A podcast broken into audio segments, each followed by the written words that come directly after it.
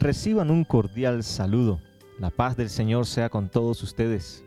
Soy el pastor Omar Nieto y en esta oportunidad estaré hablando acerca de la función o propósito de la iglesia. Toda la creación fue hecha por Dios y tiene propósito. La iglesia como creación de Dios no lo es menos. Dios la hizo con propósito. Dios le dio propósitos o funciones a la iglesia que son aquellas buenas obras que Él mismo preparó para ella.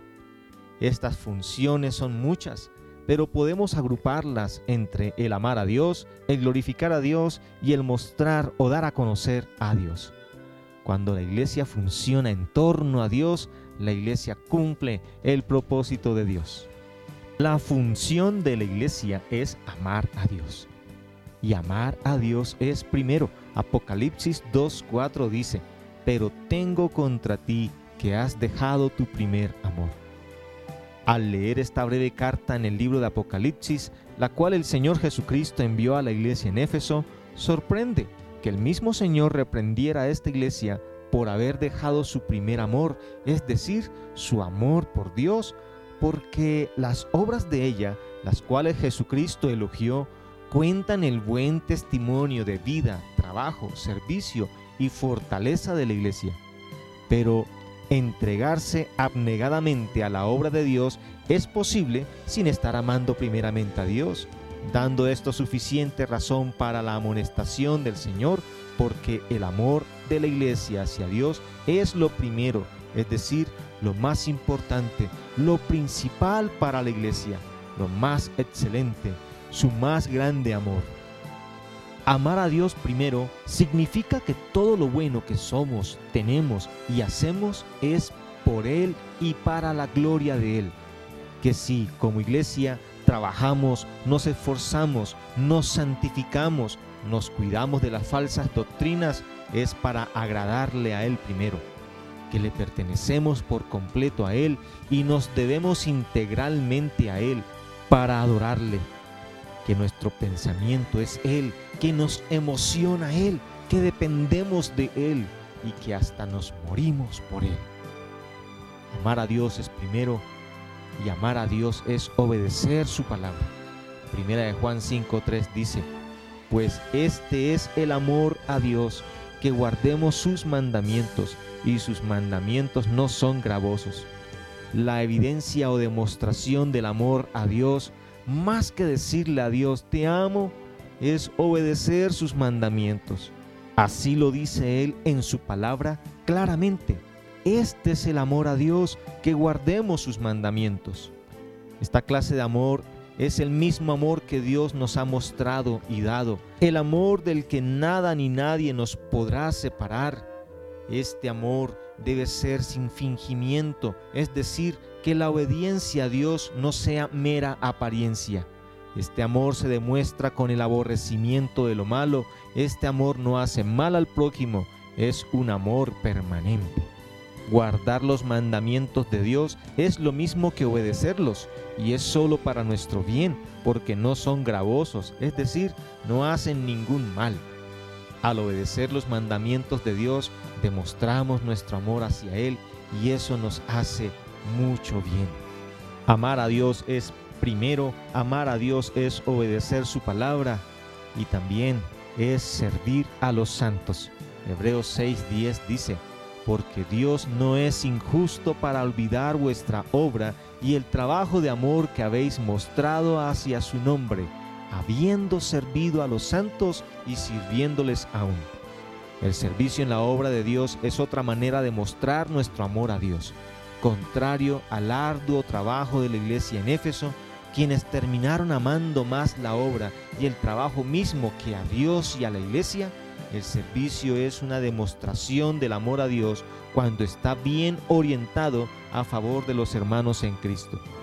El servicio a los santos aquí en Hebreos 6:10 se traduce en actos donde los unos atienden o ayudan a los otros en sus necesidades, les cuidan, se interesan por ellos.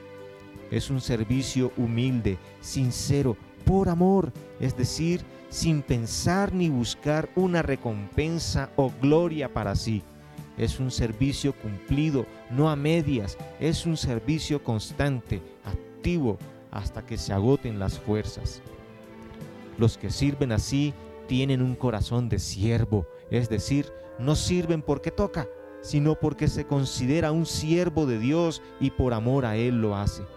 A estos Dios recompensará por la obra y el trabajo de amor que hacen, porque sirven a la iglesia por amor a Dios, correspondiendo así de buena manera al gran amor con que Él nos amó. La función de la iglesia es amar a Dios y amar a Dios es el principal propósito de la iglesia.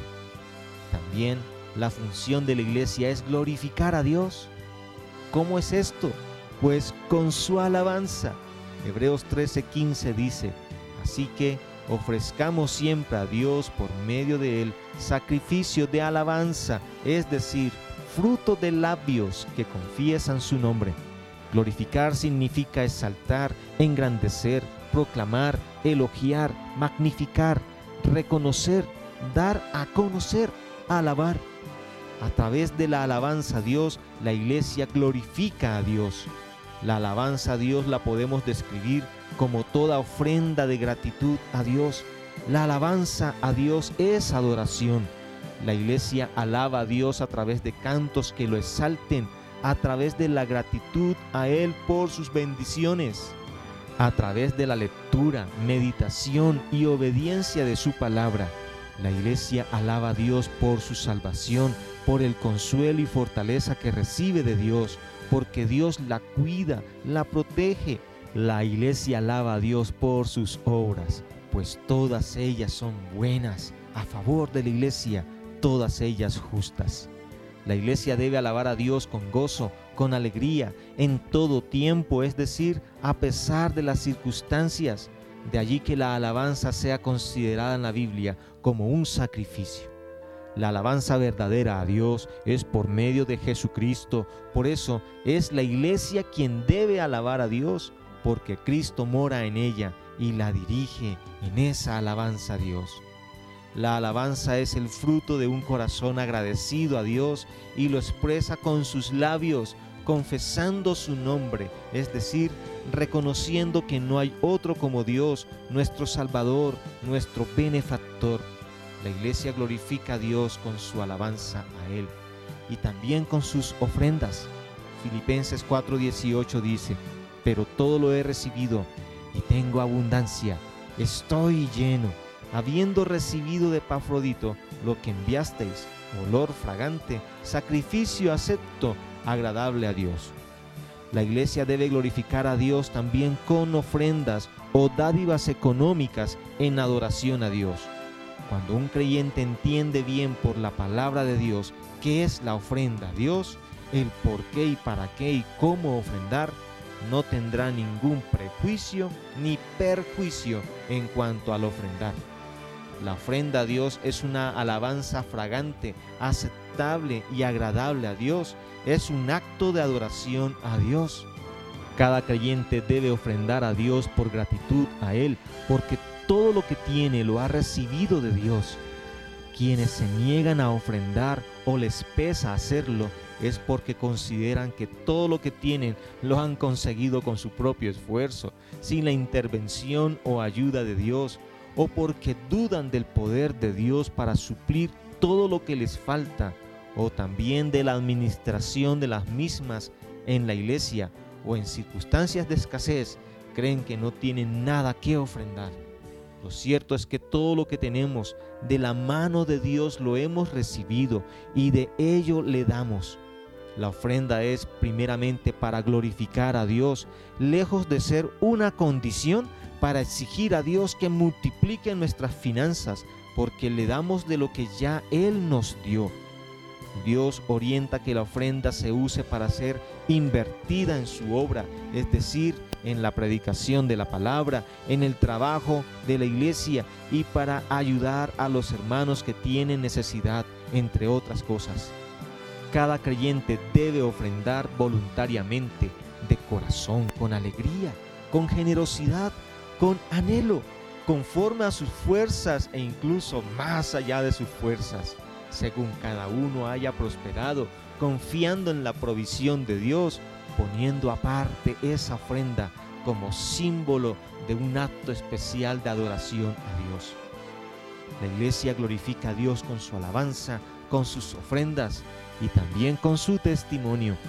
Efesios 5, 8 al 10 dicen, porque en otro tiempo erais tinieblas, mas ahora sois luz en el Señor, andad como hijos de luz, porque el fruto del Espíritu es en toda bondad, justicia y verdad, comprobando lo que es agradable al Señor. Lejos de Dios, cada uno de nosotros vivía en tinieblas, es decir, en pecado, haciendo cosas que Dios aborrece y por las cuales estábamos bajo su ira por la desobediencia a su palabra, comenzando por nuestra incredulidad, porque el mandamiento de Dios es que todo hombre crea en Él.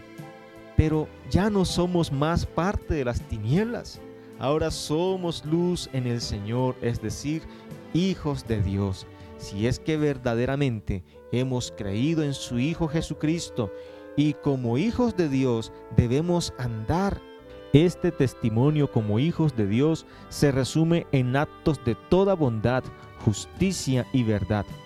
En bondad, es decir, haciendo todo bien. En justicia, es decir, en toda rectitud. En verdad, es decir, no engañando a nadie, ni siquiera a nosotros mismos, sino andando según la verdad que es la palabra de Dios.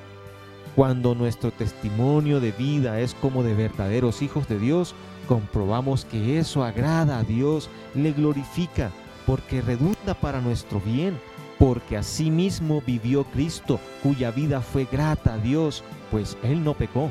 Y habiendo muerto en la cruz por nosotros pecadores, Dios aceptó su sacrificio y le levantó entonces de entre los muertos y le saltó hasta los cielos donde está sentado a su diestra.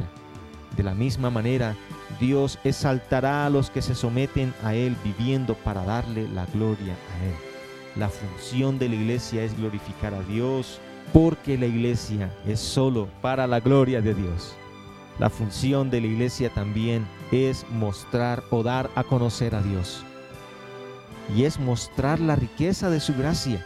Efesios 2.7 dice, para mostrar en los siglos venideros las abundantes riquezas de su gracia en su bondad para con nosotros en Cristo Jesús.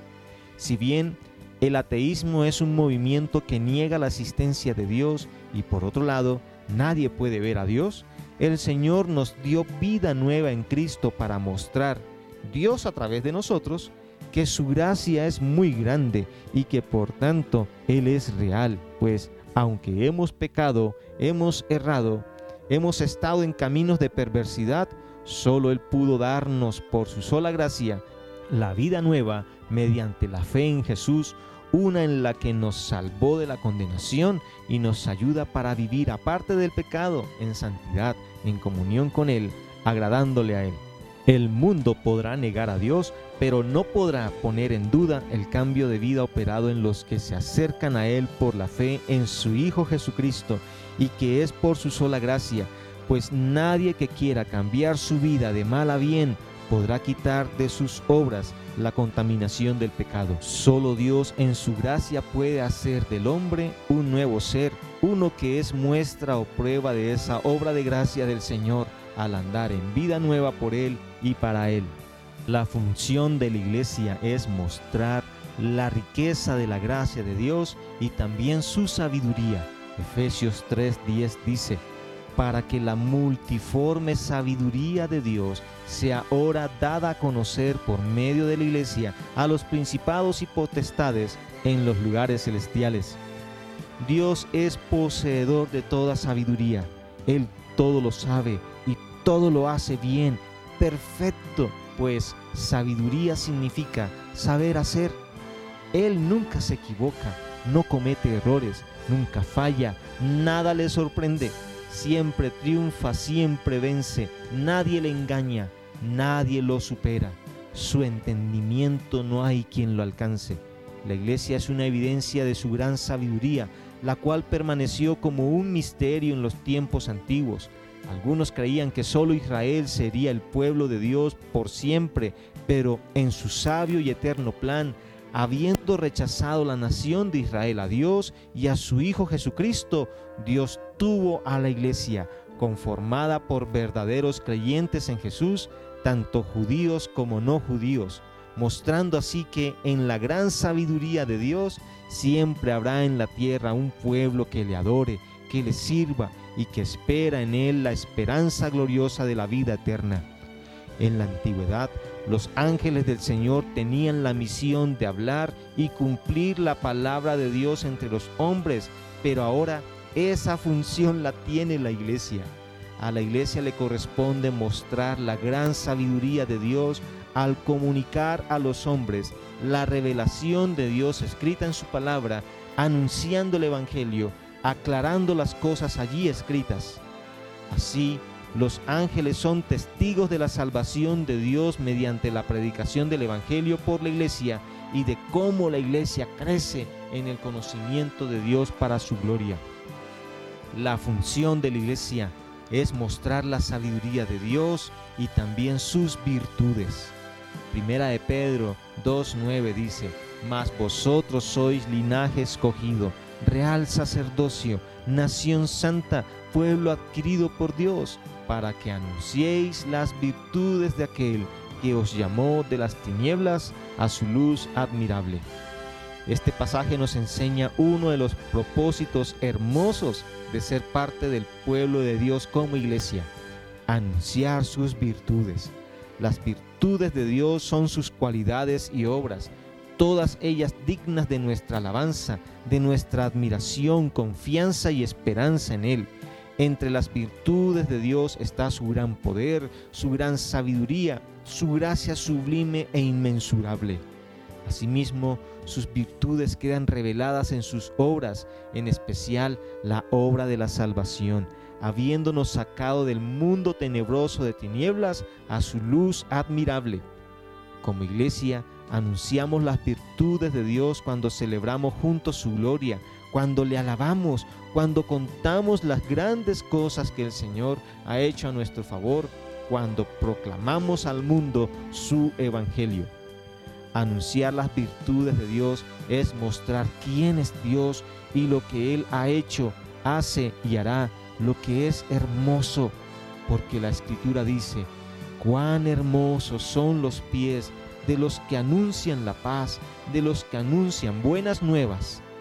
La mejor noticia que el hombre puede recibir hoy es acerca de Dios y su gran amor, gracia, bondad y poder para salvar. Y es la iglesia, a través de cada uno de sus miembros, que la debe anunciar. La función de la iglesia es mostrar a Dios, mostrar las riquezas de su gracia, de su sabiduría y sus virtudes.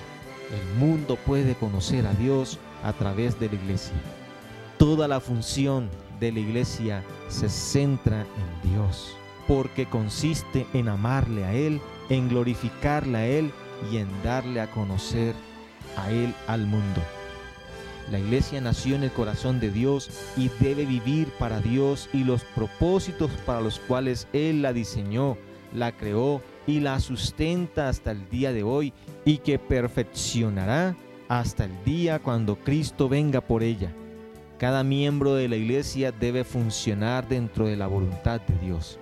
Si hace otra cosa, no es bueno. Le animo a que en casa usted saque tiempo y escriba algunas tareas que como miembro de la iglesia estén centradas en Dios y en su voluntad para su gloria. Que Dios les bendiga.